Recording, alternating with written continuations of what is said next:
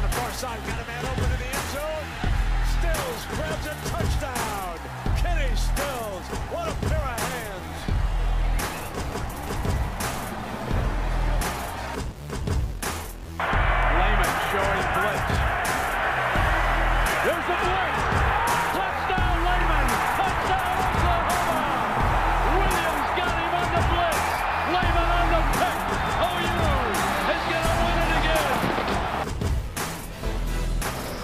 yesterday, man, they're scared.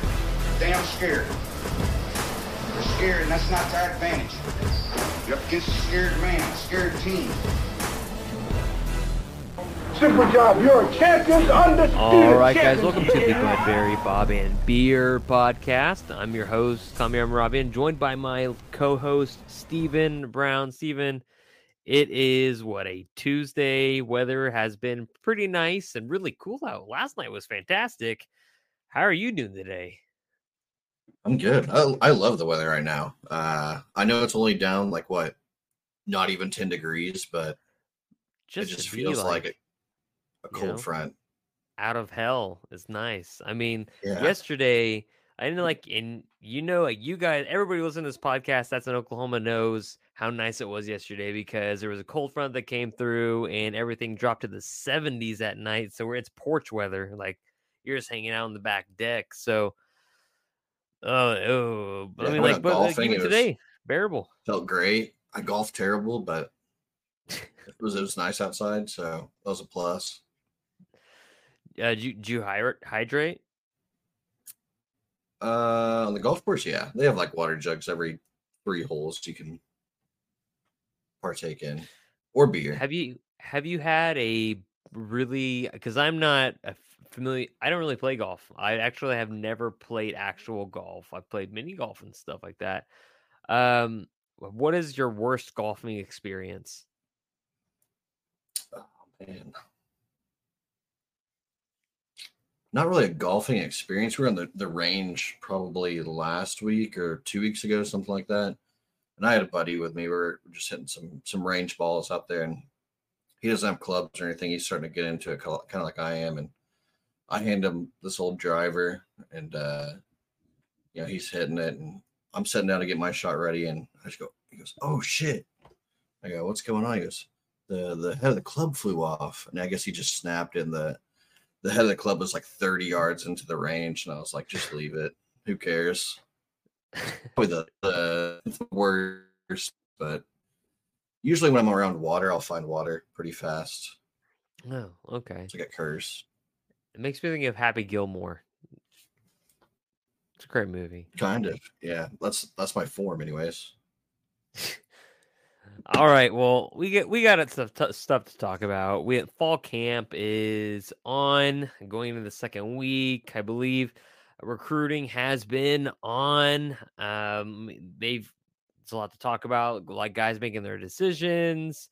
Uh, going to talk about certain positions, then go off into the new Big Twelve and even into football playoff talk. So quite a bit on the docket tonight. Um, we Oklahoma has secured the commitment of the most recent guy at offensive tackle. You've got Josh Isosa, who's a three-star guy. Um, he's got the measurables. He's definitely he's like six foot six foot three, like 305 pounds, somewhere around there.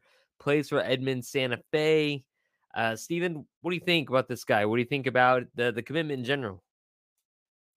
Yeah, I don't think many people got excited about it because it is a three-star offensive lineman. Everyone wants, everyone wants to see Bill Bedenbaugh get you know the four and five-star guys, but uh, ISO's out of Edmond, Oklahoma, my hometown. Uh, a lot to like on tape. I mean, he's a project like most any other offensive lineman outside like three or four five stars you can start right away. But uh, good feet, broad, broad kid. Like he's he's wide, so um, he fits right in there with Bill Bedenbaugh. He's a mauler. Um, I think he has a pretty decent motor. Uh, the one thing where you kind of like see, you know, okay, this guy's a project is with his hands. Um, not too, not too quick with his hands. I think he, he gets gets away with some holding here and there, but uh, there's just a lot to like as far as like the frame, the footwork, um, even just the bend. Like he's a pretty athletic dude for his size, so Mhm. you can tell what Bill, Bill likes right there. just a prototypical kind of project. You know, two years later he'll pop up and he's like, "Oh, it's a dude." So I like and it. that that that's what my entire thing was on. I was like, okay, he's not the most polished, um, but he definitely has the measurables. He's got the he's got some quick twitch in his feet and seems like a guy that with could be a role player and definitely within a rotational spot. I could see definitely in the future. And Caden Durham, another name that's been closely linked with the Sooners down to a decision. OU LSU. It seems as if LSU has surged and taken the lead in that recruitment. I think a lot of people kind of recognize that because they've been able to offer him a track situation as well, a spot on the track team. But we were talking about this before the podcast, and also just talking about like putting up a paywall of like the comments you guys don't hear that we make, uh, and I think that would be exciting content for everybody. Um, and uh, well, not everybody, but there's like some sort of idea that this could swing the other way with a last ditch effort. What, what was your thinking behind this? Because we had the same thought. Yeah, I'm not going to hold my breath that that he's not going to land at LSU. Um, Sure. But there's a situation I think I think we'll we'll touch on it later in the podcast where you know maybe the numbers open up a little bit where um, you know LSU can sell Durham on being the only running back in this class. You're the dude. You're going to get a bulk of the carries. Whereas Oklahoma's running back class uh, pretty stacked even for, for like the past two years. Um, so it's a crowded room. Maybe it thins out a little bit here. So maybe that opens up some things as far as, you know, I know you think you're going to get buried on the depth chart, but now we're down a guy. And that's your spot. Mhm. So if you want it, let's take it. Um, but we'll see. I think, I think it's more than that. Like LSU, obviously, you touched on with the track. Um, LSU's got a pretty good reputation with Duncanville Yep. High. So there's more things going against Oklahoma there, but it's worth watching. And LSU has been historically like a very good head track school as well, and so that has to play in the decision making as as well in it. And uh, but no, yeah, and we'll talk about it later. Of course, like, like you mentioned, like there may be an opening slot, maybe more room. Uh, and if you know, if you know, if you know, you already know. But uh, we'll talk about it in a little bit on the podcast. Tell me about Michael Bogan, uh, Mike Boganowski. Um, what what are your thoughts? Yeah, the number one player out of Kansas, the safety. Um, I still think he's gonna be a linebacker, but uh, most everyone has him projected as safety. Right now, it looks like a KSU, Kansas State um, versus OU. I'm not ready to write off Kansas yet, just yet. I think Kansas kind of made a move um, last week. We'll see if that kind of sticks. But um, Oklahoma does have some work to do if it is Kansas and Kansas State um, in that recruiting battle to the end. So I think where Kansas State, I think they have the family. Um, obviously, Kansas State, you know, they can develop some guys here and there. They, they've had some success. Um, but I think where OU is kind of falling behind is with the family. So if they can sell the Boganowskis, especially his dad, on you know becoming a Sooner, I think Oklahoma's in pretty good shape there. But right now, it's it's 50-50, pretty even with uh, OU and uh, Kansas State. I wonder if Oklahoma. Do you think Oklahoma is selling him on a cheetah role, or just selling him on the idea of he can realistically be what he wants, if like whatever direction he can go? And they like, I do you think they're selling him on a multitude of positions, or a, spec- a specific role like a cheetah role where you are like that special made up position?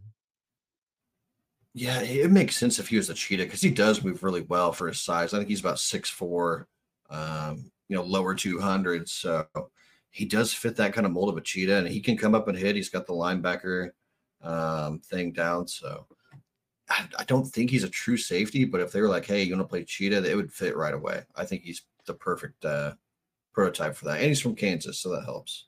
And you think that with the whole Brent connection and Kansas and him being like super tied to those roots, that would help. So it'll be interesting to definitely see about it. And we now we got to talk about the next this next guy. His his commitment day is is a week. We're recording Tuesday evening. A little less than a His week. commitment day is about six days away. Yeah. Should be yeah, the 14th today? right? Yeah. And so yeah, four, on the 14th, Williams, uh, Nwaneri, it seems to be going just like a lot of directions. Some people will say it's it's really always been the Sooners' direction. Some will say that Oklahoma uh, up the ante a little bit and tried to make ensure it was going the direction. Do you have any thoughts that Missouri or maybe an outside team uh, like Georgia is up in the ante again because his commitment date is soon? Yeah, I mean, I said a couple weeks ago in the Discord, I was like, you know, this is when his uh, decision date was August 1st. So I was like, this last week, you know, there's gonna be some twists and turns. It's gonna be bumpy. It's not gonna be a smooth ride. So that's kind of the the story for all these five star guys. So um, right now, it seems like it's OU and Missouri, with Missouri probably maybe inching out in the lead. I'm I can't be certain there, but uh, you know, if Georgia came in offered some money, I wouldn't be surprised. And Georgia, obviously, with the two national championships and obviously a lot of uh, NFL production there as well. So that would not be a hard decision for Williams Nwaneri. But it sounds like Brent and, and Bates and everybody has a great, great uh, relationship. The NIL offers, I think, when you look, even if you go back to like David Hicks, he had a pretty substantial NIL offer, and I think they've surpassed that. So, um, it's kind of night and day. Whereas you know, Texas A&M offers a offer way up here where OU's just not going to touch it at all. I think they're willing to kind of get close to Missouri's offer. I don't think they're going to go above it like some people are suggesting, but if they can just bridge the gap where you know you make X amount of money, you have these relationships, and you feel mm-hmm. comfortable here, I think they can win it out. I can't wait until we start talking about recruitment in terms of actual contracts and actual amounts of dollars because like right now it's unknown, right? We just know that they're getting these massive NIL packages and that's fine. Like I have no problem with that. But I don't like the understanding of like unknown and I'm very curious like yeah. does that it doesn't lead to a salary cap by any means, but uh, it it makes you more aware of like, hey, these are the blue blood teams, these are the big money teams, and yada yada. And so I'm curious, like, when that will happen because it feels like it, de- it ultimately will. And what what do you think? Do you think it ultimately yeah. will? I mean, even if you go public with these figures, and obviously for like elite defensive lineman, you're looking upwards of five hundred thousand um, dollars, and even higher, you can get close to the millions. So it just like kind of depends go... on what the school values it at. But yeah. even if they make it public, like let's say there's a salary cap, there's always going to be an under the table thing where sure. schools are trying to get ahead. Sure. So I mean, I don't think a salary cap really fixes anything. And and I I don't think they would put one on there.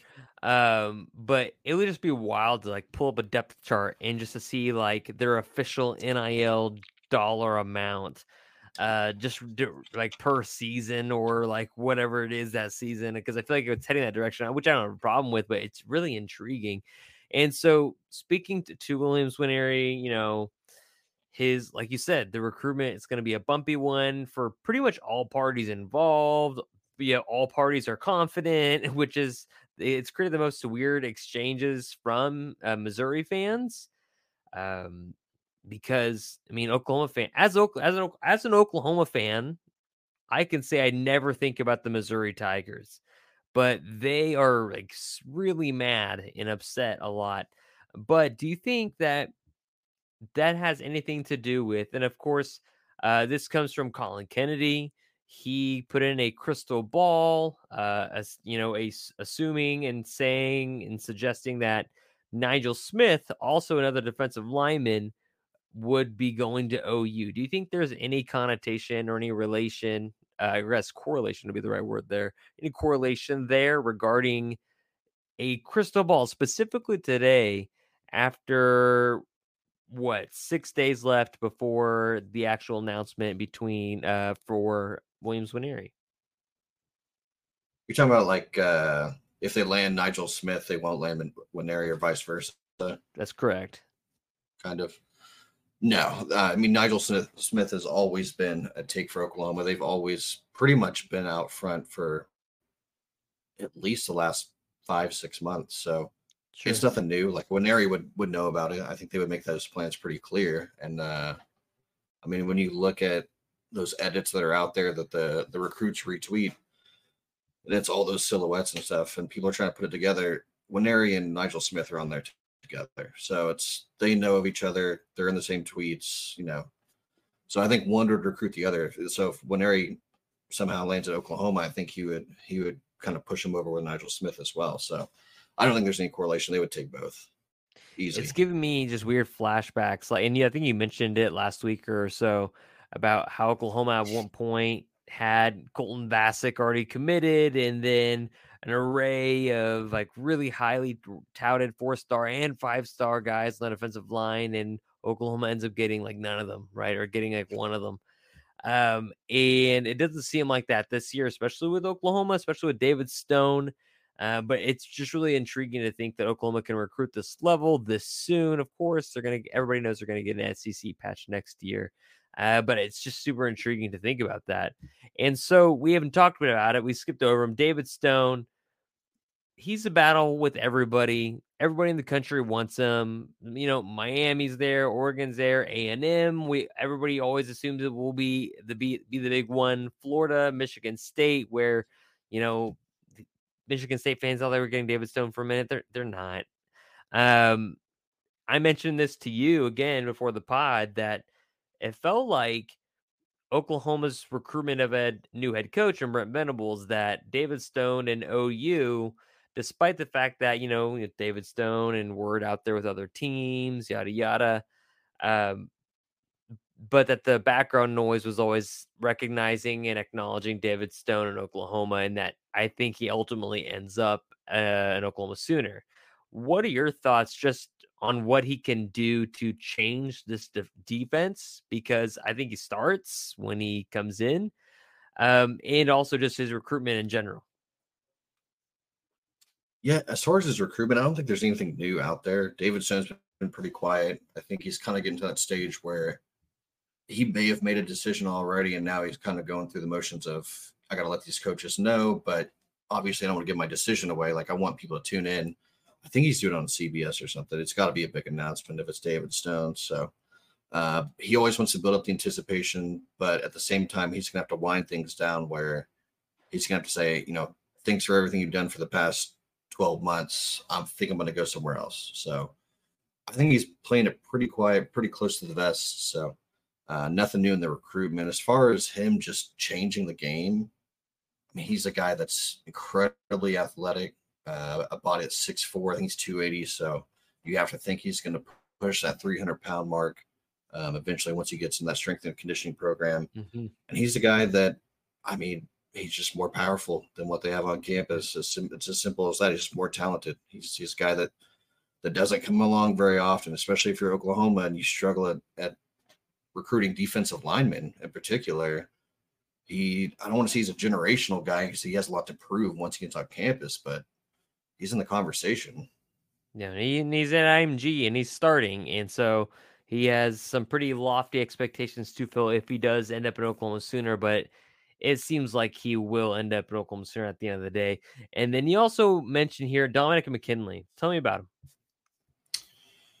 Yeah, the number one prospect out of Louisiana, um, not going to be an easy get by any means. I think a lot of people read the LSU.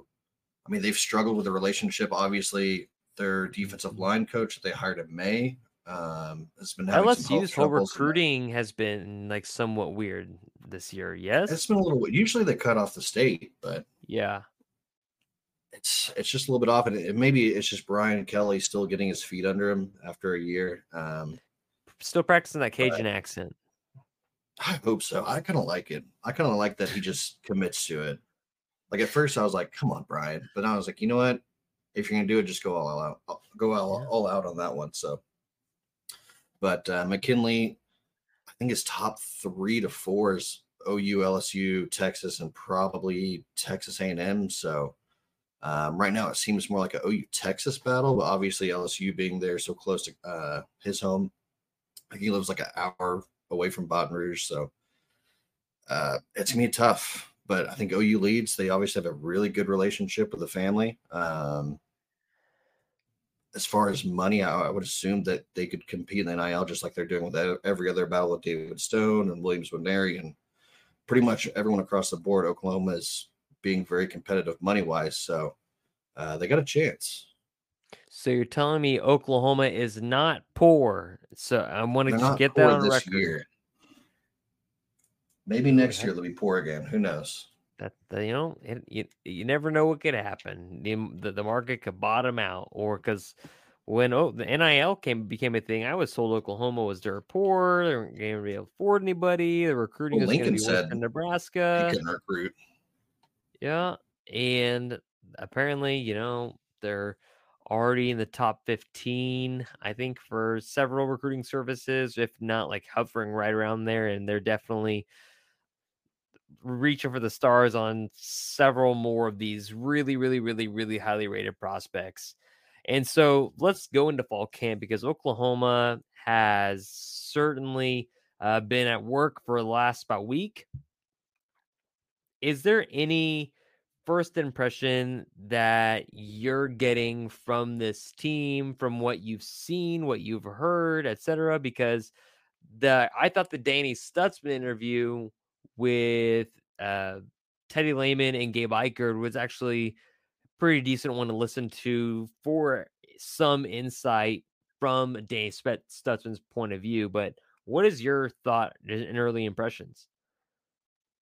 Yeah, I was talking to someone pretty close to the program, and this is I think this is bef- right before they went out for their first practice. So this is kind of before um, Thursday, Friday, and obviously up to today. Uh, but he was like, you know, defensively, he kind of related it to, I guess, a couple years ago when when Lincoln was still coach and you had Baker Mayfield, you had Kyler Murray, and those guys were leading those seven on sevens and getting everybody on the same page. Now it's kind of the opposite. Like you have Danny Stutsman out there leading the defense. They're going through drills. They're doing their seven on sevens. They're going through formations. They're going through fronts.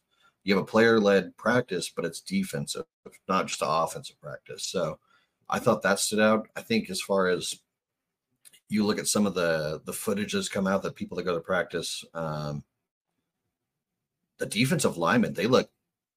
I mean, especially in the interior, they look a lot larger than they used to. Yeah, and I know yeah. people say that every year, but it's pretty noticeable when you have a guy that's you know used to watching power forwards at 280 in the Big 12, and now you have like six or seven 300 pounders out there. It's it's impressive.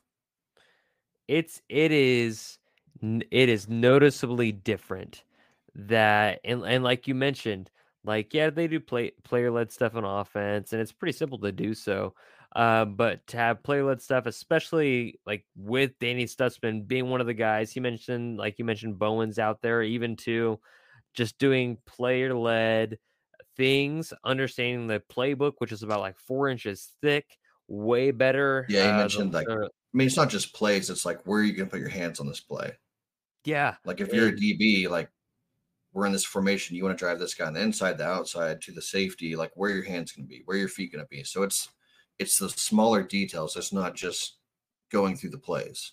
Yeah, even just like where where are your hips aligning and where are you splitting the hips as far as a defensive end as a linebacker or a defense as defensive lineman, interior defensive lineman as a linebacker, what's going to give you the best angle at the play? And even small things like that, which I think is going to really pay dividends for this team. And again, like I have their schedule pulled up. This team should be undefeated by the Texas game. They play Arkansas at home, SMU at home, Tulsa. That's going to be a home game. There's more OU fans that are going to show up. Cincinnati, the bottom kind of just fell out, but they do go to Cincy uh, the week after. Iowa State, kind of same situation. Matt Campbell, I think, is regretting his life decisions. Uh, but Iowa State's at home. No longer has then, quarterback. and then it's October seventh, and it and it's it the Red River Shootout or Red River Rivalry, whatever the hell it's being called these days. Oklahoma should be undefeated because of what my early impressions are is that the defense will be vastly improved. Like you mentioned, they're larger and they're not more just larger. They are stronger. Da'Jon Terry is probably the most legitimate nose tackle they've had in a long time, and he will work his way up the depth chart. He's not going to be just a depth piece. I think he'd be very valuable. Um, the linebackers, they're still young. I mean, outside of Danny Stutsman and Jaren Kanak is still not proven. Shane Witter, I know, is getting reps, which is uh, I think is interesting. And just the the safeties, oh my gosh. There's so many options and there's so many different skill sets that are there that just I mean, we've said this before, but it's just different this year. There are so many different skill sets on this team, on this defense in particular, and we haven't even talked about the offense yet. And I get this the impression that the defense is going to take a leap. Now, it's not hard to take a leap from where they were last year, especially on third downs. And uh, you can't really yeah. go backwards. Yeah. So it, it's it's it's hard not to take a leap. Uh, but I'm not I'm not surprised that they end up top 50, top 45, top 40. I mean, look at the defensive line, totally revamped, especially if people are able to stay healthy. I look at Danny Stutsman and whoever else is that other linebacker. That's the question mark. And then I look at the secondary, and quite frankly, like I'm not, I'm not upset about it. I mean, Gentry Williams, I think, is a great cornerback, and everybody knows Woody Washington. Everybody knows Billy Bowman, Key Lawrence, Reggie Pearson, heck, even Peyton Bowen, Makari Vickers. Everybody knows those guys, and so I think that's pretty significant. Um, and something that I think is important was the differences between Dillon Gabriel and Jackson Arnold. What are your thoughts? Yeah, I think I'm ready to buy into the talent. I was always kind of pumping the brakes on Jackson Arnold because I think he is a pretty good player, but when you're a five star and you're you're showing up to Oklahoma, obviously you have the expectations of, you know, Baker Mayfield was here, Kyler Murray was here, Jalen Hurts was here, uh, Caleb Williams was here. So Yep. even if you're a five star, you're being held to a standard that's, I mean, higher than most any other school out there. Um, and I was kind of hesitant to buy into that Jackson Arnold stuff, but after kind of hearing some things on what he's been doing this summer, um, just kind of the throws he's making, I'm, I'm ready to buy in. I think he's going to be an extremely good player for Oklahoma. I don't know if it's going to be this year, though. Do you see a scenario where he, where Jackson Arnold does not redshirt and is a sophomore in the SEC, though? Yes, I do. Um, Okay. I mean, it's not just injury. I mean, if you look at Dillon Gabriel, if he's not out there, you know, between the 20s making plays where they're pretty comfortable on offense, in the red zone, obviously you get it. Maybe they make a Jackson Arnold package there, but if he's not moving the offense like he did last year, there's there's some trouble, and you just make that call right away to put Jackson Arnold in. So we'll And see. so, like, but That's my thing. Like Oklahoma, Arkansas State, Oklahoma, Oklahoma. Um, uh, oh, who else? Did I just say? Uh, I think SMU will give them a little bit more trouble than they think, but they have a little bit of talent here and there. yeah. Uh, but Oklahoma, Arkansas State, and Oklahoma, Tulsa, Jackson Arnold should, should definitely be getting in those games. And I lean on more the idea of creating those packages for him. I don't know if it's a if it's an inside the red zone situation that Landry Jones suddenly stopped losing all of his touchdowns. They all went to Blake Bell once they got inside the 15 or the 10. Um, as much as it is just certain packages they want him to run. And um, I I see it being beneficial, but at the same time, I could see it being a thing that doesn't happen until the Texas game. Like he has a small package here, small package here, whatever.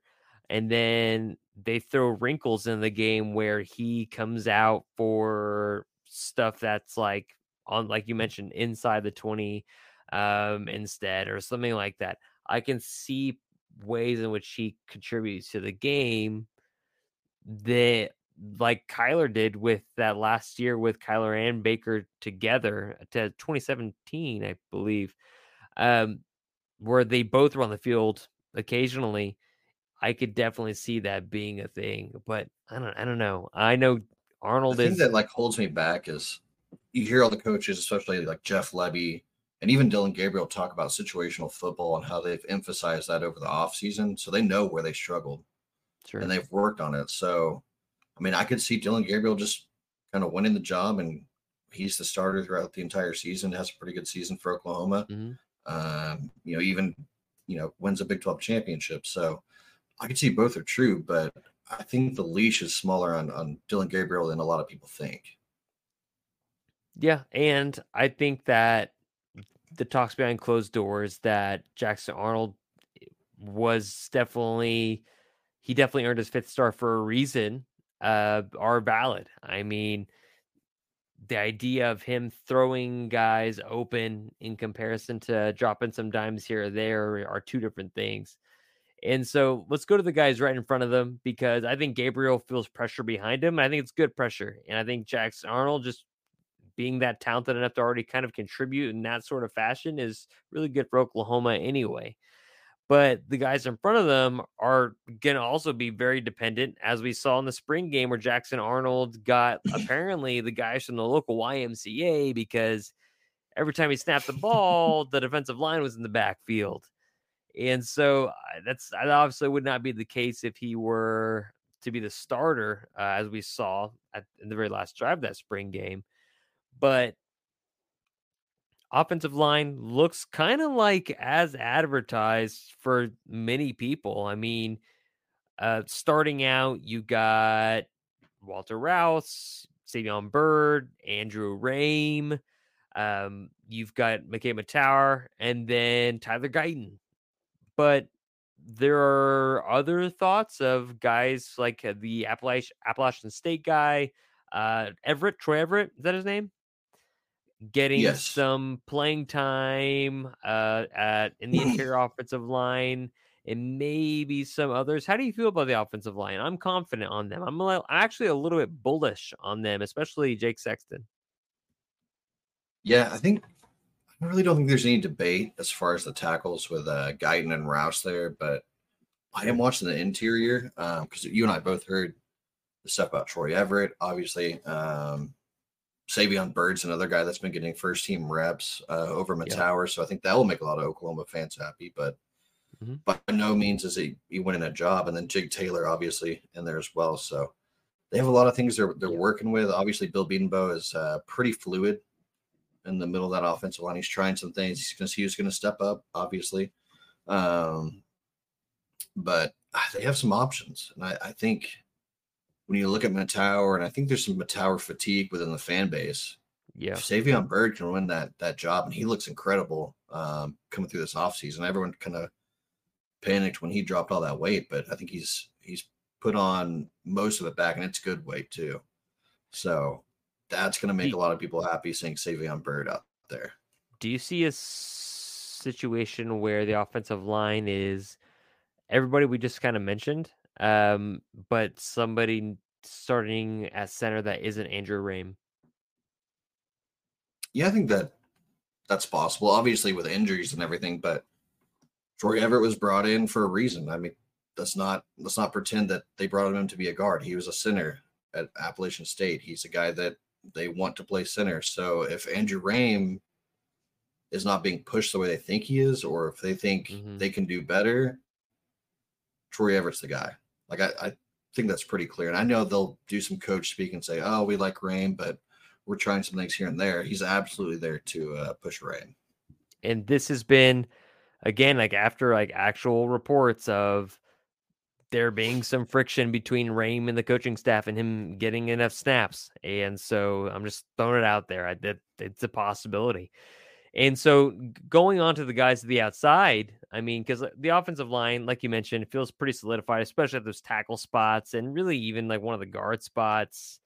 Um, but receivers, I know that I saw that uh of course everybody's has probably already seen Gavin Freeman has been getting a lot of love from Brent Brent Venables, but also his teammates. Uh, but also Drake Stoops is just a known commodity there. Um, and then what I actually I thought what I, s- I thought was really interesting is uh, Danny Stutsman specifically also mentioned Andrel Anthony as being a guy that's been making plays as well. Uh, you know my opinion on the receiver room. I'll believe it when I see it. What is your opinion right now? Is is it the same? It's mostly the same. I think Pettaway's looked pretty good. He doesn't look like a guy that's a true freshman, let alone a guy that came in in June. So Mhm. What that's, makes you say that's that? a positive. I mean, you just look at his physical build. Being a track guy, you think he'd be a little bit smaller, but Yeah, more he's lean or something got like a lot of that. speed. Yeah, but he's pretty physically built. Uh, we watched a little bit in the drills, kind of, and he looks pretty good there. So, um, and I think Brent Venables also mentioned that he went up and got a 50-50 ball away like, in the starting, like kind of team scrimmage, whatever. Mhm. Uh, so I mean, he's making some flashes here and there. Obviously, people are talking about him. So I think he's a guy that probably going to get some playing time pretty early. How and he's been a guy that people have been really bullish on since he's been on he's been on campus. If I were to give you an over under of like 250 yards, what would you take? Because it seems like he's been a guy that people have been talking about a lot, like as an actual contributor, not just competitive depth. I kind of want to take the over, but then it's going to cut into my DJ Graham take from like two podcasts ago. but I think What he could, he could get over a- 200 yards as a true freshman.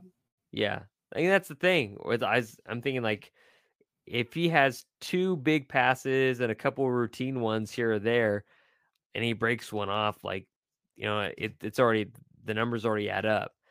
Eh, but it again, he's a name that has been consistently brought up. Drake Stoops, you know what you're getting. Jalil Farooq, still not Kinda quiet. Yeah, it's quiet. Not It talked about unless he's brought up with Percy Harvin. Yeah. Okay. Who eh, who who who who compared him to Percy Harvin? It was Emmett Jones. It was in the the first round Oh, that's right. interviews. That's right. That that that's a that's a choice. I I think I- that, that was quote like- got cut off though. I think he meant Percy Harvin with the ball in his hands because Farooq does have some speed. he has speed, But- but completely different builds and receivers. Different build, yeah. like Farooq, eh, I'm you know, That's- he's it's surprising. He's he's got a very large physical build for a receiver. Yeah, him and Andrel Anthony obviously is a, pretty big dude, uh, pretty big dude too. So that's, I mean, you look on the outside, we're talking about guys like Freeman and I mean, Pettaway's not huge. Obviously, Drake Stoops is pretty small. So you have those two dudes on the outside. That's that's pretty good. They're both pushing six three at least. and you you've mentioned this pr- privately in conversation that you know hearing this much about Gavin Freeman is either pretty good news or really bad news. What are you where where, where, where are you leaning? Because that's been burned into the back of my brain until we see like the first three weeks of the season. I'm just surprised, like how much we talk about him. That's what I'm on saying. Twitter and all the videos, uh, group chats. I mean, Gavin Freeman's brought up pretty much daily as a guy that's probably going to play a lot of football for Oklahoma. So it just doesn't make sense because he's not a huge dude. I mean, we saw him a little bit, but his his biggest play was against UTEP. He wasn't Yeah, making. I guess he had one against Kansas too, but Sure. He wasn't making just primetime plays when it mattered. So And that's again, like my it- biggest thing with like kind of believing the hype is like where was he last year? And then that's the thing, right? Like we saw the big playability he had last year. We did see him we we did see him get overthrown by Dillon Gabriel a few times at least on a couple of bombs downfield, to be fair. Um like he's also short, so like that's the thing. And I think it's also like it's it's important to recognize that he was committed to tech at one point. Emmett Jones is there and I, I always want to say Emmett Smith. Um, it's just knee jerk reaction. That'd be Um, interesting. But Emmett Jones is there, and he and Gavin Freeman was a three star recruit. It's not like he's this guy that was was a no star athlete, didn't have other offers. um, like scholarship offers, and he walked on to Oklahoma and earned a scholarship. And I think that has, I think it says something about Gavin Freeman, but I also, I don't know what that also says about his athletic background. I mean, he's really speedy. He has some agility, mobility, but he, he I, I don't think his strides are long enough to have the most mobility. That's why I pause yeah. that he is a a shorter wide receiver. Yeah, he's got speed to burn. Don't get me wrong. Like he's a guy that can get it, but he's also a dude that is short that you can't necessarily always trust him to win those 50-50 balls, especially if he's in coverage. Is it as simple as I mean, Venables seeing what Hunter Renfrow did at Clemson and what he meant to Clemson, being a walk-on guy, and then and then coming out and being one of their, their star wide receivers. Is it just as simple as him wanting that again all over Oklahoma? I don't think. I don't think you have a you have a good story with a kid that walked on, and now he's making plays. Now he's like the go-to guy. But really, I feel like Hunter Renfrow had just more, more of a role. I guess he was also uh, he was also bigger, but I I just think I I, I don't think Brent would throw out anybody out there that wasn't the best that they had. Like I, I don't think they would do that by any means. That they're in the business of winning games because at the end of the day, like after a six and seven season, you can't afford not to. But he's getting so much buzz, not just from like you mentioned, like Brent, but the other players. So he must be doing something right in practice on those bubble screens, on those go routes, on those verts, on those flag routes, uh, on those post routes, for him to be getting that much buzz. Uh, I have no idea what's going on. I think it's, I think it's interesting to out there. Um, and we haven't mentioned really Jayden Gibson, who I know has been making good plays. We haven't mentioned um, oh who else? Uh, Nic Anderson, who has had some nice moments here there, but that's that's the thing. It Nobody like really knows some some decent weight because he was pretty skinny coming into Oklahoma. Mm-hmm. So even thicker, with the injury, yeah. yeah. I think he's put on some pretty good weight there. It's kind of, so kind of similar to his brother. He got injured and could put on a lot pretty of much muscle. glass, yeah. Um, but it's it, it's it's very hit or miss. It feels like for the names that you hear, like oh, so and so had a good day the other day. So and so has been having some good days. It's not like a consistent. Other than and if your name is Gavin Freeman or you already know you're getting in Drake Stoops pretty much, and Farooq is still kind of a mystery. At the same time, it's interesting to think about that like that. Running backs, you've got Jovantae Barnes, you've got Gavin Sawchuk, you've got uh Tawee Walker You've got Kalib Hicks. We talked about earlier about maybe there being room for a guy like what like a like a positional chance in Caden Durham, as mentioned earlier, because there might be a sudden scholarship open at a specific spot. Steven, you want to talk about it or yeah, how, how do you, how do you want to go about just it? Bash Marcus Major for the fourth season in a row. It's it, you know what's it's what's really funny is that um in like the next Adrian Peterson. That's don't let that man scout like ever. But but anyways, it, it's just it's it's not that like we want to see players fail because people will always come back after this episode and be like, they're so mean to the Sooners. Like, I don't like no, it, it's not that. It's just it's just the trends that Marcus Major, he has not been consistently been on the field or been able to get on the field for off the field reasons, uh, whether they be personal or injury. To be fair, yeah, sure, like they're they're or injury, personal, whatever's going on, because we need to understand that they're not just like young, they're not just like regular people.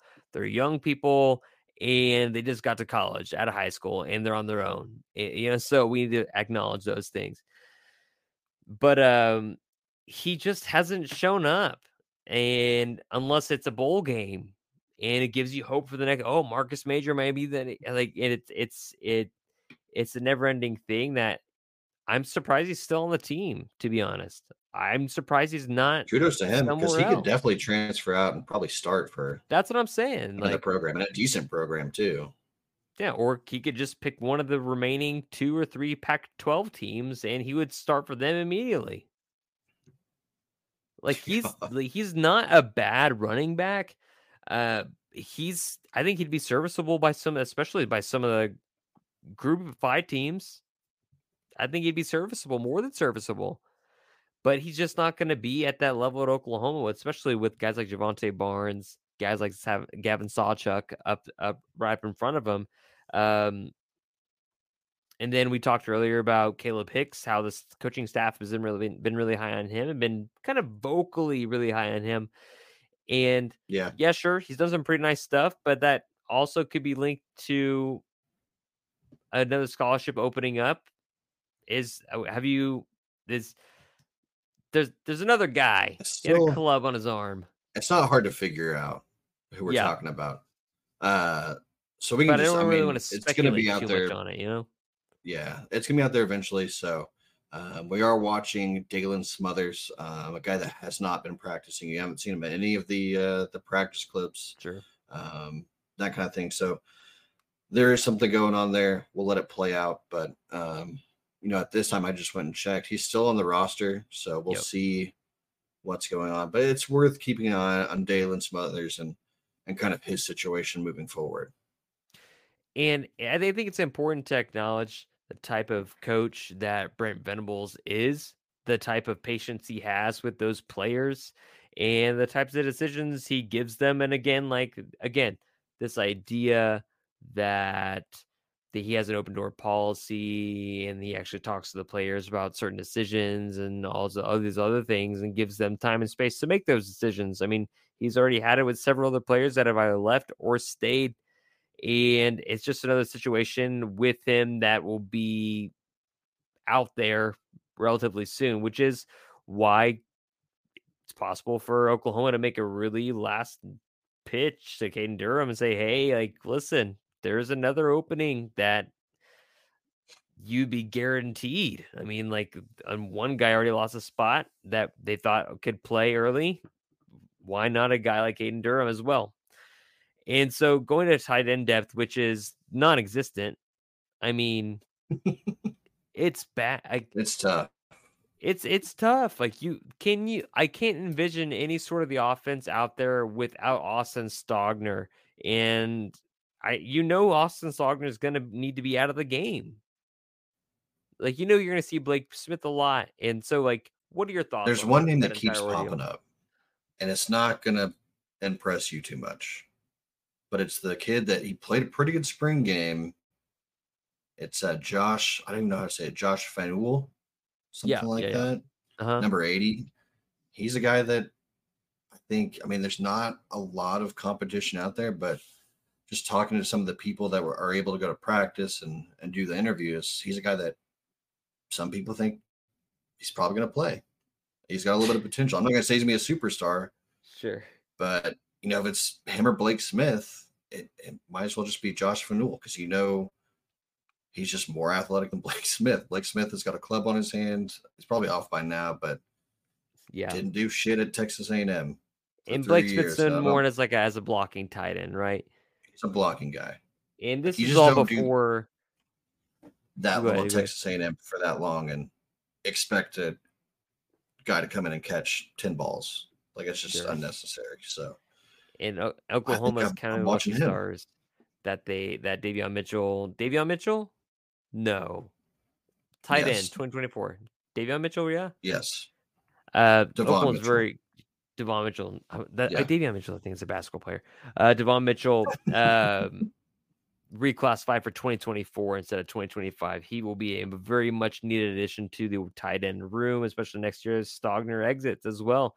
Tight ends, man, it's it's been it's been Terrible. tough for Oklahoma, like really bad. This is the worst tight end room Oklahoma's had in a long time. Ooh, still watching the McIntyre kid. yeah. and kind of see where he falls because he might end up being a linebacker. It's Yep. just gonna depends on where they want him. But he's got plenty of potential. He's not a huge guy. He's only like 220 right now, but maybe you get him involved so he can play next year. Like when has the tight end room really been not this great? Probably 20 maybe 2014 when they had uh what's his name, McNamara. And that's pretty much all they had. Oh yeah, that's right. Because Blake Bell was still a he was still QB. back. No, I thought Blake. No, Blake Bell. Blake Bell was still was was quarterback in 2013, but he transitioned to tight end in 2014. Right. Yeah, I'm thinking 2013. But did 2013? It was McNamara, Because James bunch- would have been gone.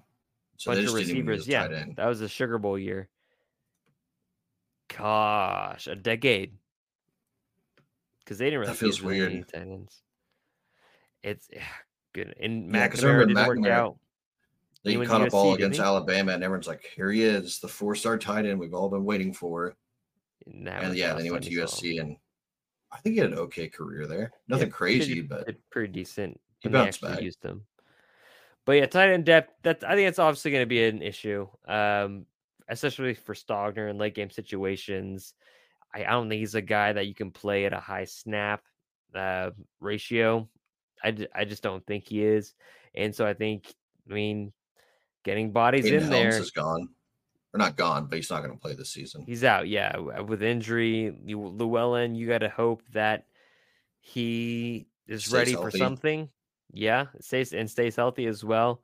And so it it'll be it'll be tough. I think I see uh, Oklahoma using a lot of four receiver sets this year instead of three receiver and tight end sets, unless that that tight end is Austin Stogner. I, I think you see Oklahoma using a lot of, lots of four receiver sets.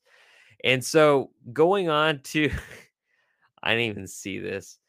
Uh, yeah, so the last time because we've been we've been talking about this, it's somewhere, or I've been talking about this in another in a separate just group text that about Justin Broiles and that how they how um you know these people they were looking at what the safeties Oklahoma has and how the depth was with Key Lawrence and Billy Bowman, Reggie Pearson. You know, it, it goes on. Robert Spears Jennings. So many to choose from. And uh, they they brought up Justin Broiles, and of course, Buki slander has also been a thing. But the last time I checked, I was like, oh no, he's still at Bears training camp because if you Google his name, of course, before when it was named uh, or announced, he is suggested he was a part of the Bears training camp, and then like two hours later, Justin Broiles, or the next morning after, Justin Broiles is named a uh, GA, I think, a GA coach on staff at Oklahoma. GA, but yeah, he's or on staff. just an, just an assistant in some capacity. I don't know the official title. How do how do you feel about that? I mean, homegrown. He was from oh, what high school was it? Uh, bad. John Marshall, maybe John Marshall. is John Marshall, I think. homegrown four star John Marshall kid coming back to Oklahoma. Obviously has familiarity with all these players besides the freshmen. Thoughts? I mean, I'm happy for him because Yeah, Broiles has always been a good dude. I think he's going to be a pretty good coach at whatever Pro- level he chooses. guy. But people got to stop posting videos of it. Like now, it's not the time. Like you just got kicked out of NFL training camp. You just there's a lot of people.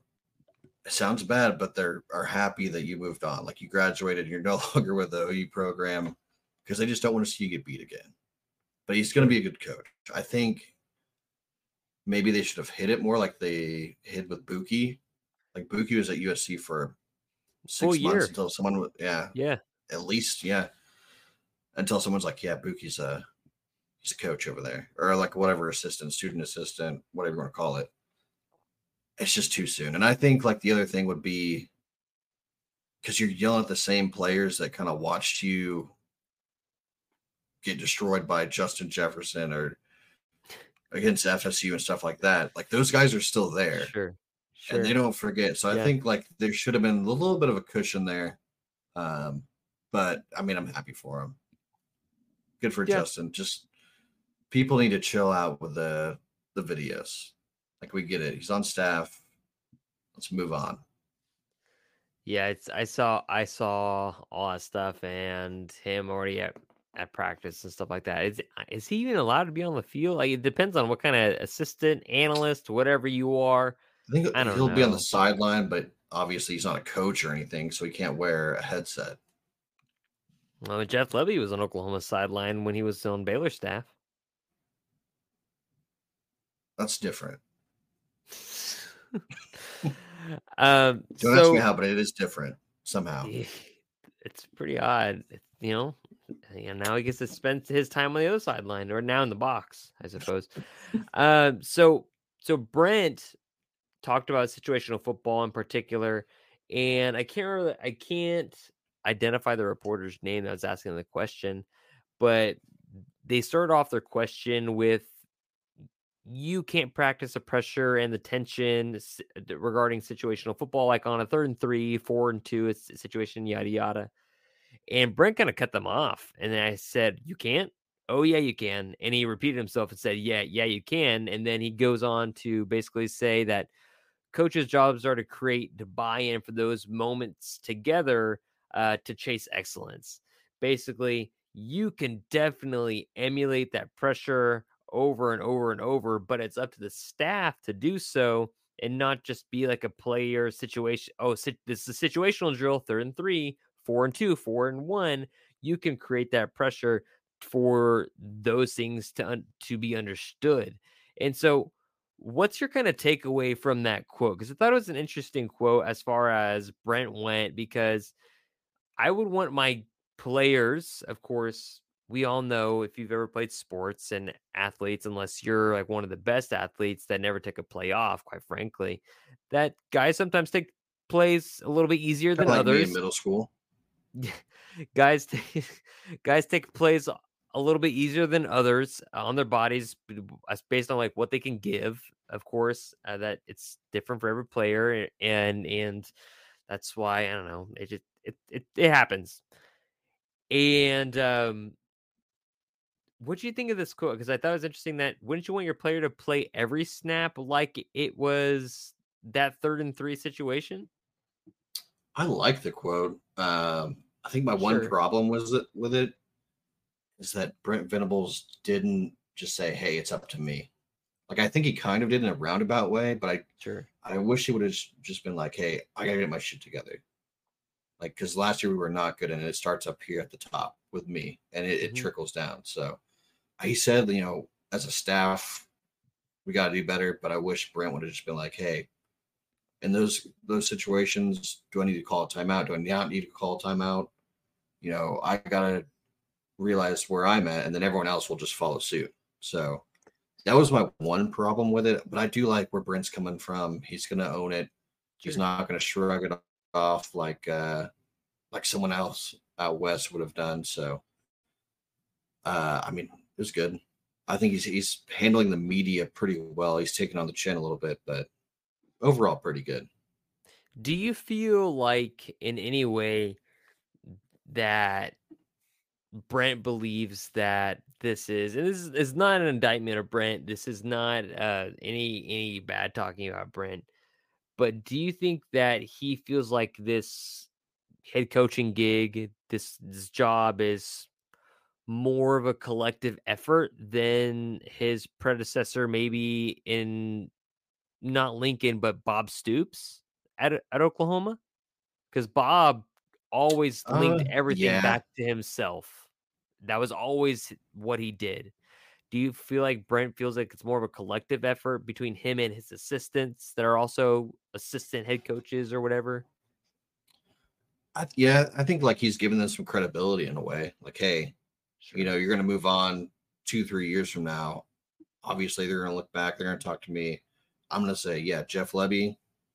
You know, he was a big part of what we did here. This, he had this input. He, you know, he did all this for us. So, I think in a roundabout way, yeah, they're, he's giving them credit, but at the same time, you're looking at like what Bob did, and Bob's like, "Don't talk to anyone else, just talk to me." Like, Mhm. it was my fault. Even if it wasn't my fault, it's still my fault. I'm the head coach. So, and some of that is that Bob Stoops was a coach for a long time. He's a head coach at Oklahoma for what was it, 18 years or something? 18. Yeah, 18. This is Brent Venables' second year as a head coach ever. So he's still maybe talking a little bit like a coordinator would talk about. Sure. And I actually actually was thinking about that the other day. I was like, I wonder if Brent is still getting used to not talking like a coordinator and thinking necessarily like a coordinator. Of course, you, you're always going to think like that coordinator. That's always going to be in the back of your brain. That's what your bread and butter was. But like, what what ticks differently? What changes differently from being a coordinator to that head coach? And of course, he's got two pretty decent examples from the last two guys he's served under uh, to take tips from because both won national titles while he was on their staffs. And so going just a, a further off into the distance as far as the Big 12, Oklahoma will no longer be in the Big 12. And this graphic is old since the last time I even uh, updated it. It has Colorado in question mark. Now it is Colorado, both Arizona schools, and a Utah. And now Oregon State, Stanford, Cal, and Washington State, all Wazoo, I guess. They're all kind of just sitting there all sad uh, in the Pac 12, which is basically going to dissolve. The ACC seems like it's kind of in crisis mode. And so I was I was gonna say the Big 12 are kind of like the island of misfit toys.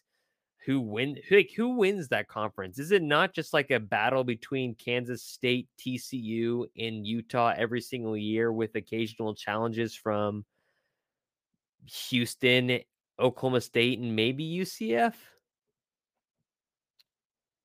It's a pretty It's parity. level conference. Yeah.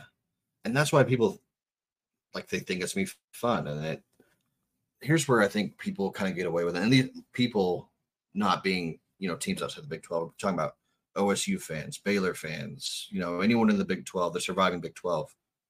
They think, okay, you know, Oklahoma, Texas are out. All of a sudden, we got to step up and we can take their spot and we'll be like them in reality, Oklahoma and Texas aren't moving. Like they're still in Norman, they're still in Austin, Yep. they're still going to be your recruiting ground. So, like, whatever bump you think you're going to get as far as recruiting, getting talent, you know, maybe they do so in the portal. I think that's where they'll find more success. But Mhm. I think recruiting's going to get worse for these schools, for for at least Yeah. most of them. I think, and I, I think it Because equals now- the playing field. like you look at uh like Oklahoma taking these these walk on these preferred walk on pluses, right? That Yeah. would have gone to Oklahoma State, three star guy. Now they're going to Mhm. take a walk on offer, and NIL is going to cover the rest. And now they're at Oklahoma. So for free. OSU Still. just lost out on a three star that's now going to walk on at Oklahoma. So I think it's going to get worse for some of these schools like Texas Tech. I think Joey McGuire will do pretty good there recruiting as long as he stays there. Mhm. And they'll find success. And maybe, you know, Lance Leipold stays around and he gets it going. Klieman, obviously, he always finds maybe like those those gyms in the rough in Kansas. But Mhm. I think recruiting's gonna get worse. And Like, so, it's an exciting conference, but like I don't sure, think yeah, like it's not going to compete with the Big Ten. It's not going to compete with the SEC, especially. like you're gonna turn on the TV, and you're gonna see probably the most evenly matched conference as you can get, as between brands, um, between product, between stadium size, between the type of football that's being played. Who who does win that conference the most often? Do you think, or do you think it's just somebody made for two years here, there, and somebody different so okay occasionally, or do you think there's a pretty consistent winner, maybe like a third of the time? Because I don't think anybody's going to dominate the league like Oklahoma did. Yeah, I was listening to uh was 365 Sports. I've been watching them quite a bit on YouTube on their their streams. Um, but they usually cover Baylor, so I mean they'll cover the Big 12 with kind of an emphasis on hopefully Baylor's the best team there. And I think Baylor is primed to kind of take over. I think like their relationship with Yormark, and I think they could push ahead as far as being like the leader of the conference. like kind of like Oh, Oklahoma and Texas. That's Uh, disgusting. And as long as they keep Aranda, I think they could probably be that team to watch every year. Like Kansas State, I love Kansas State, but they're every three years. They're not Sure. consistent. I think Aranda, with the talent that he, if he holds on to the talent that he has now, would be pretty competitive in the Big 12 as far as being like that perennial contender for the championship. UCF thinks they'll compete this year, so you know there's there's always that. If yeah, if UCF, the only thing is like they don't have linemen. yeah, They're they so far behind on linemen. We know either. Baylor can produce decent linemen. Yeah, they don't have linemen. They don't have depth, and like again, it's gonna take. I think. I think. I, I think they'll have success this year. Don't get me wrong. I think they'll be bowl eligible, but I don't think they're gonna have the year that their fans think they're gonna have. If you Yeah. would have, if if Oklahoma would have stayed in this conference after adding not just Colorado but both Arizona schools and Utah, um, what destination would you have liked to go to the most? The Arizona schools, they do have pretty uh stadiums and backdrops and stuff like that. But Arizona State's like I'm not going out there to just burn to death at like 110 degrees. Sure, so Sure. Provo. Cincinnati, I think would be fun. Because you could make a weekend out of it. Yeah, Cincinnati could, But it's you not can make a necessarily weekend like out a of it. college atmosphere. Like it's you can have a lot of fun in downtown Cincinnati. There's pro teams there, yada yada. Um, the issue with Utah is that it's Utah, whether it's Provo or Salt Lake City. Salt Lake City is like, yeah, it's really pretty, but I they go on vacation with like a loved one there. I wouldn't I wouldn't go there for fun. I don't That's know. fair. You could go to Colorado and just get incredibly high. and sit on the mountains. See, see, so it's like Utah and Colorado combined now. Thing is, you have to watch out for bears. Last time I was in Colorado in the mountains, and a bear came up to my cabin. Uh, and when you're inside the cabin, you're not supposed to poop your pants and act like you're dead, right? You can just still act like an old person I think you're supposed to bang on the door. It's supposed to make some noise. and scare them away. Yeah. You don't want to shit your pants. I think that's a sign of fear. I thought you're supposed to soil yourself and uh, pretend to pretend like you're dead. I don't know. I've only survived one potential bear attack. Well, because like, what if you slam on the door and the and the bear says, "Okay, we won't play this game," and he slams back. I mean, you you just pick the wrong bear to mess with, I guess. Like it's just bad luck at that point. come climb out a window. That's what I'm doing. Jeez. If I saw a bear, I'd probably freeze in my tracks and just like hope it didn't come near me and then call the authorities like they would do anything other than shoot a Well, there's not Tranquilizer tranquilizer dart. there. Yeah, yeah, it's not happening. just pick a win- pick a window and pray and run. I Yeah. that's what I would do. Um so lately what I what I caught what caught my eye and I had to do a little bit of digging. I it was like two years ago this article came out. So the football playoff commissioners they mentioned it on Twitter. They leaked a report on on two on three, I think, and they said that the model because of realignment, because the ACC is now kind of like not liquidating yet, but there are rumblings of things not going so well. The Pac 12 is already completely almost eliminated. They only have four teams left, and they're no longer a Power Five team because look at the teams they have left. Let's, be honest. And so the commissioners come and they say, hey, this needs to be re examined because you're essentially looking at a Power Four team. Besides the fact, like the ACC just has Clemson, Florida State's on the rise, and North Carolina on your occasional year. Florida State's gonna Um, get that uh, that Saudi money. God. I saw it on Twitter. And uh, what's his name? In the Cover Three podcast was Bud Elliott. He's talking Christ. about it. That Saudi like, money, LIV. If, if FSU, FSU. is serious about taking Saudi money, if they're they'll, they'll, they'll start killing some journalists here and there. Oh my god. That's how you know. I think Florida State fans That's how you know would. uh, They haven't had a title since since Bowden. No, they had one with uh, Jameis. Oh, that's right. That's right. That they had one with Jade, uh, Jameis with the whole crab leg situation. I forgot about that. that would that. yeah, that's a national gosh. championship no one remembers because it was Was that like and, a uh, decade ago?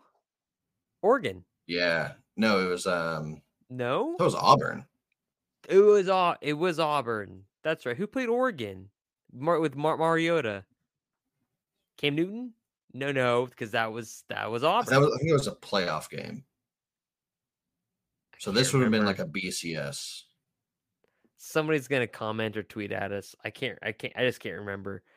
Um, God, but but the but the ACC is gonna melt down. Pac-12 is no longer basically in existence, and so they're saying, hey, basically all the good teams and all the highly touted teams are going into like three conferences. It looks that way. That looks that way. That the way it's heading, or maybe four conferences. I mean, maybe the ACC does a much better job at bargaining than the Pac-12 did. Holy God, they did they did a hor- horrific job of that bargaining agreement. I wouldn't. Yeah, makes sense. Bob why the Bowlesby Pac-12 is look like a genius.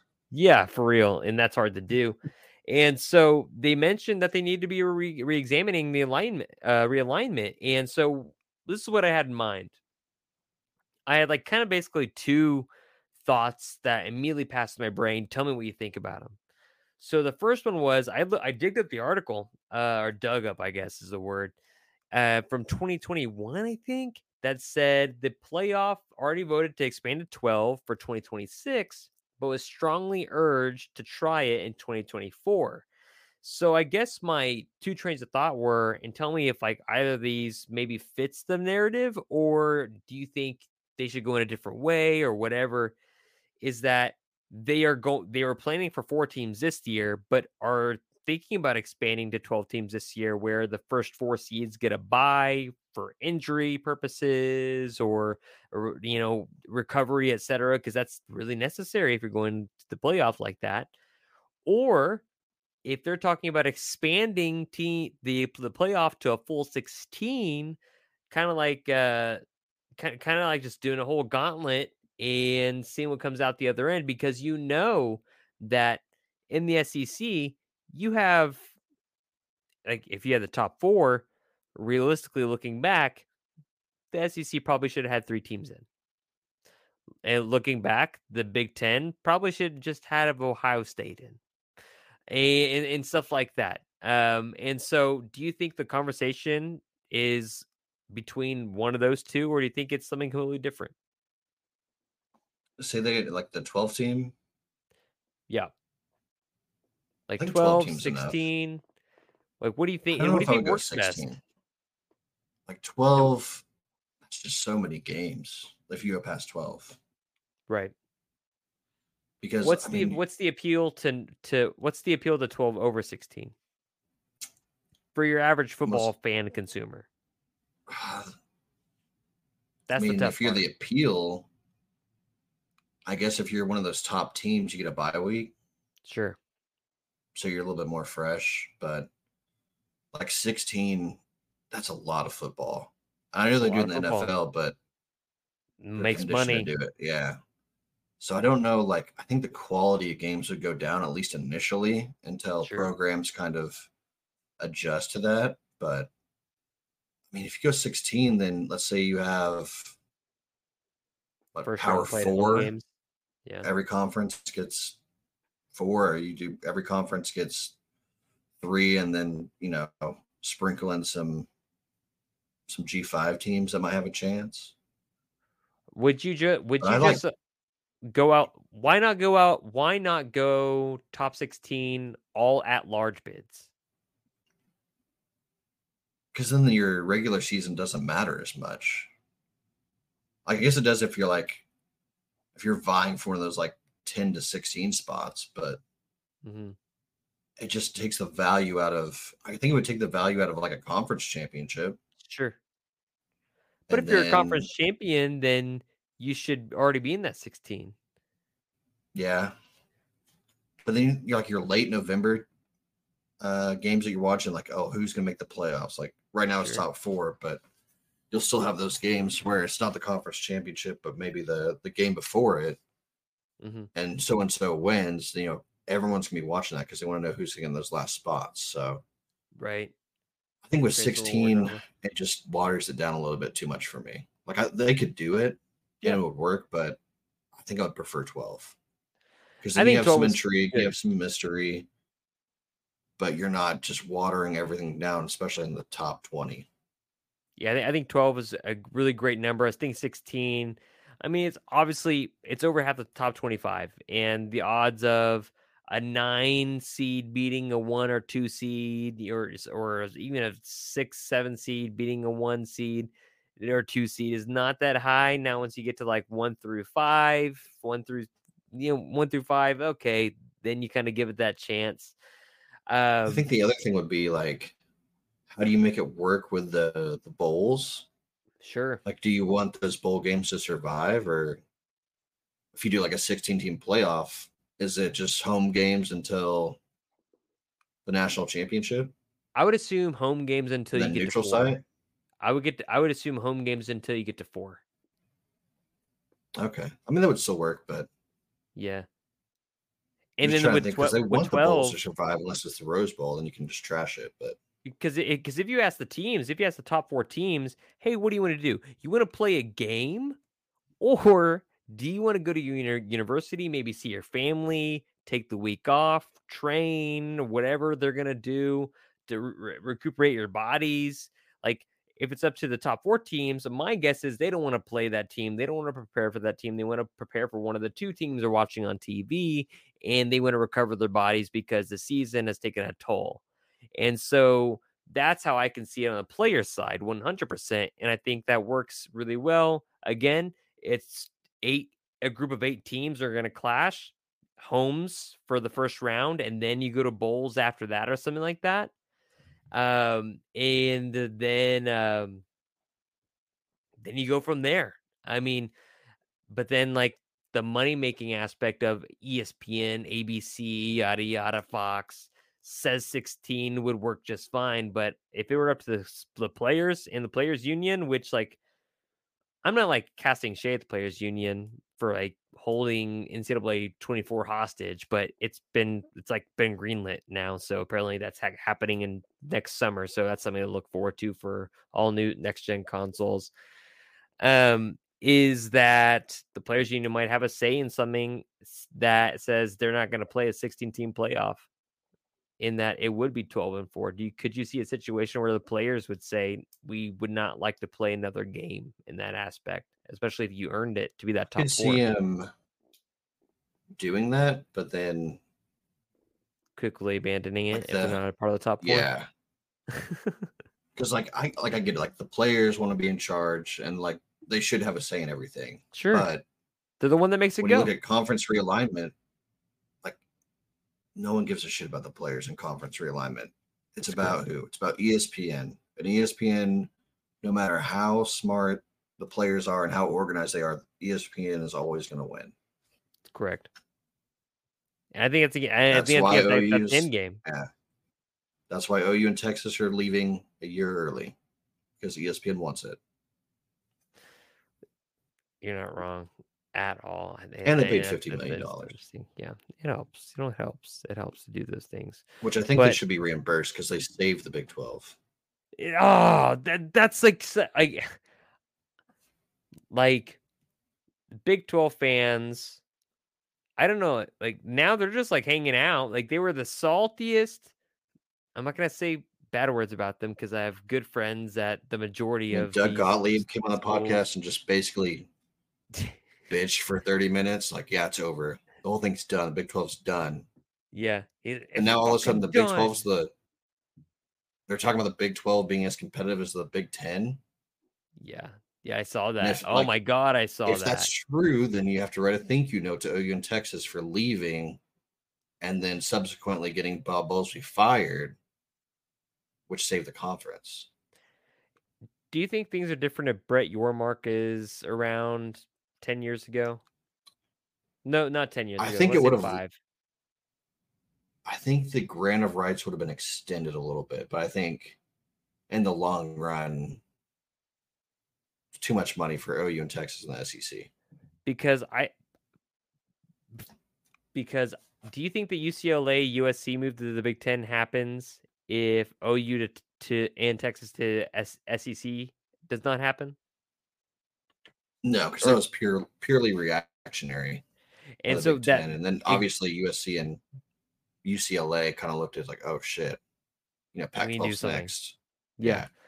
And so, like, with that said, OU and Texas starts this chain reaction of melting the Pac 12, saving the Big 12 as far as, oh, you don't just have 12 teams, now you have like 16 teams.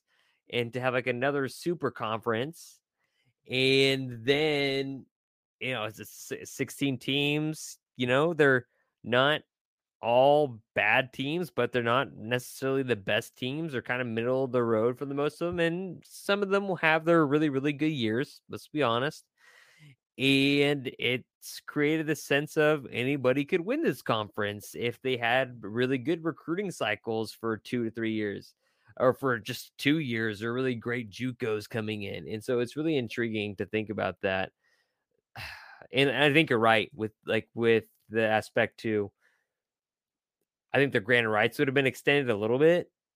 Just but I think the end game ultimately, just because of the Texas Longhorn network being an issue and not ever and them not giving that money up. So Oklahoma also wanted what they thought they deserved for carrying the Big 12 on their backs. And they got what they wanted. And so they saved the Big 12. USC and UCLA did the Pac 12 far more dirty because, of course, Washington and Oregon were quick to follow suit. And now you have no conference really on the West Coast unless it's the WAC. Think the Washington Oregon thing's interesting because they they waited so long for like the Yep. four corners and everybody to make their decision. Obviously, Colorado made their decision first, but Yeah. the writing was on the wall with Arizona, Arizona State, and Utah, where the Yep. Big Ten's like, hey, like you don't have anywhere else to go. And like the ACC, you're not going to make as much money there. So why don't you take like a half share or like a 60% share and come join the uh, the Big Ten? So Oregon, I think, got hosed there. Lincoln Riley has to be in hell thinking about going to the West Coast where nobody really, besides Utah, who plays the hard nosed the style play, in Oregon, and was like, "Oh, at USC, you kidding me? Gonna get all the main major recruits, basically gonna kill it and smash at the top of the, the Pac-12 every single year. Go to the college football playoff yearly. Probably have a Heisman guy every year, every other year." And suddenly, and this is why many are suggesting um, that he would probably end up in the pros pretty soon is that now he goes to a conference where they take Washington, who's shown that they can be good. They haven't been that great as of late. Washington, who no Washington, Oregon, who is good, and then you go to a conference full of teams that want to beat the hell out of your other team with their offensive lines, which don't match up too well with Bennie Wylie's workout regimen. And then it includes, of course, Ohio State, Michigan, Penn State, and a whole bunch of other teams that just kill the clock and stuff that are not conducive to the style of play of Lincoln Riley. So I th- I think, you know, things just happen for a reason. there might be a God. Just throwing it out there. I'm just kidding. Maybe Don't tell FSU No. that though. until Until they get their check. thousands of other religions either, you know. But you know, it's it, it's interesting. So um yeah, gosh. I think I think 12 is the right move, but even though money talks, ESPN, ABC, whatever Fox, I could see 16. A- a- Anybody's going to tune into playoff football, regardless if you're a fan of that team or not. That's just simply the facts. So, anything you want to plug? We're about an hour and a half almost. That's a long podcast. I guess it is the beginning of a, a football season. So Let's talk about. Let's um, talk about. One other thing is, I think we'll get an announcement, not recruiting related, but football related, tailgating related. We'll say that tailgating related. Is is are you leaning towards good or not good? Good. Oh, okay. They may have done something right. They being Oh. the OU brass, whoever makes the decisions there. So Sounds like good news. I like good news. You like good news? yeah, and I always find it on Discord. So you should join that. Hundred percent join the uh, Discord. talking recruiting, obviously Williams Winery, the panic, and the uh, the hope is all in there right now. I'm watching it. Um, OU football, Yep. we're talking about camp. Uh, I think Thunder basketball is talking about something. I usually tune out because I'm just Probably so Poku. disappointed as a fan. Yeah, but it's all in there. We're we're talking about it pretty much 18 hours a day. So Things are popping in different channels, and it's it's just so impressive to me the amount of personalities and the amount of people that are just are just populated every time. It's it's a great place, and honestly, it's a great community. Actually, I haven't even told Steven. Steve doesn't even know. We're going to be podcasting with the most likely with the Just Okay boys at their podcast with Daryl and them in a couple weeks. So uh, that's something to look out for. I like a I like a good crossover as well. So a little breaking news fun. there. yeah, I know on the pod, and, and they're and they're great to podcast with too. So uh, yeah, I think that's some good news. Follow, jump in the Discord. I'll put it in the bio of this link. You can follow Steven at OU Updated SB. You can follow me at K underscore Moravian. Thank you guys for listening to the podcast. Thanks guys for always supporting us. Um, just drop a five star rating, review, etc. Uh, we'd really appreciate it. And well, we'll check you guys later.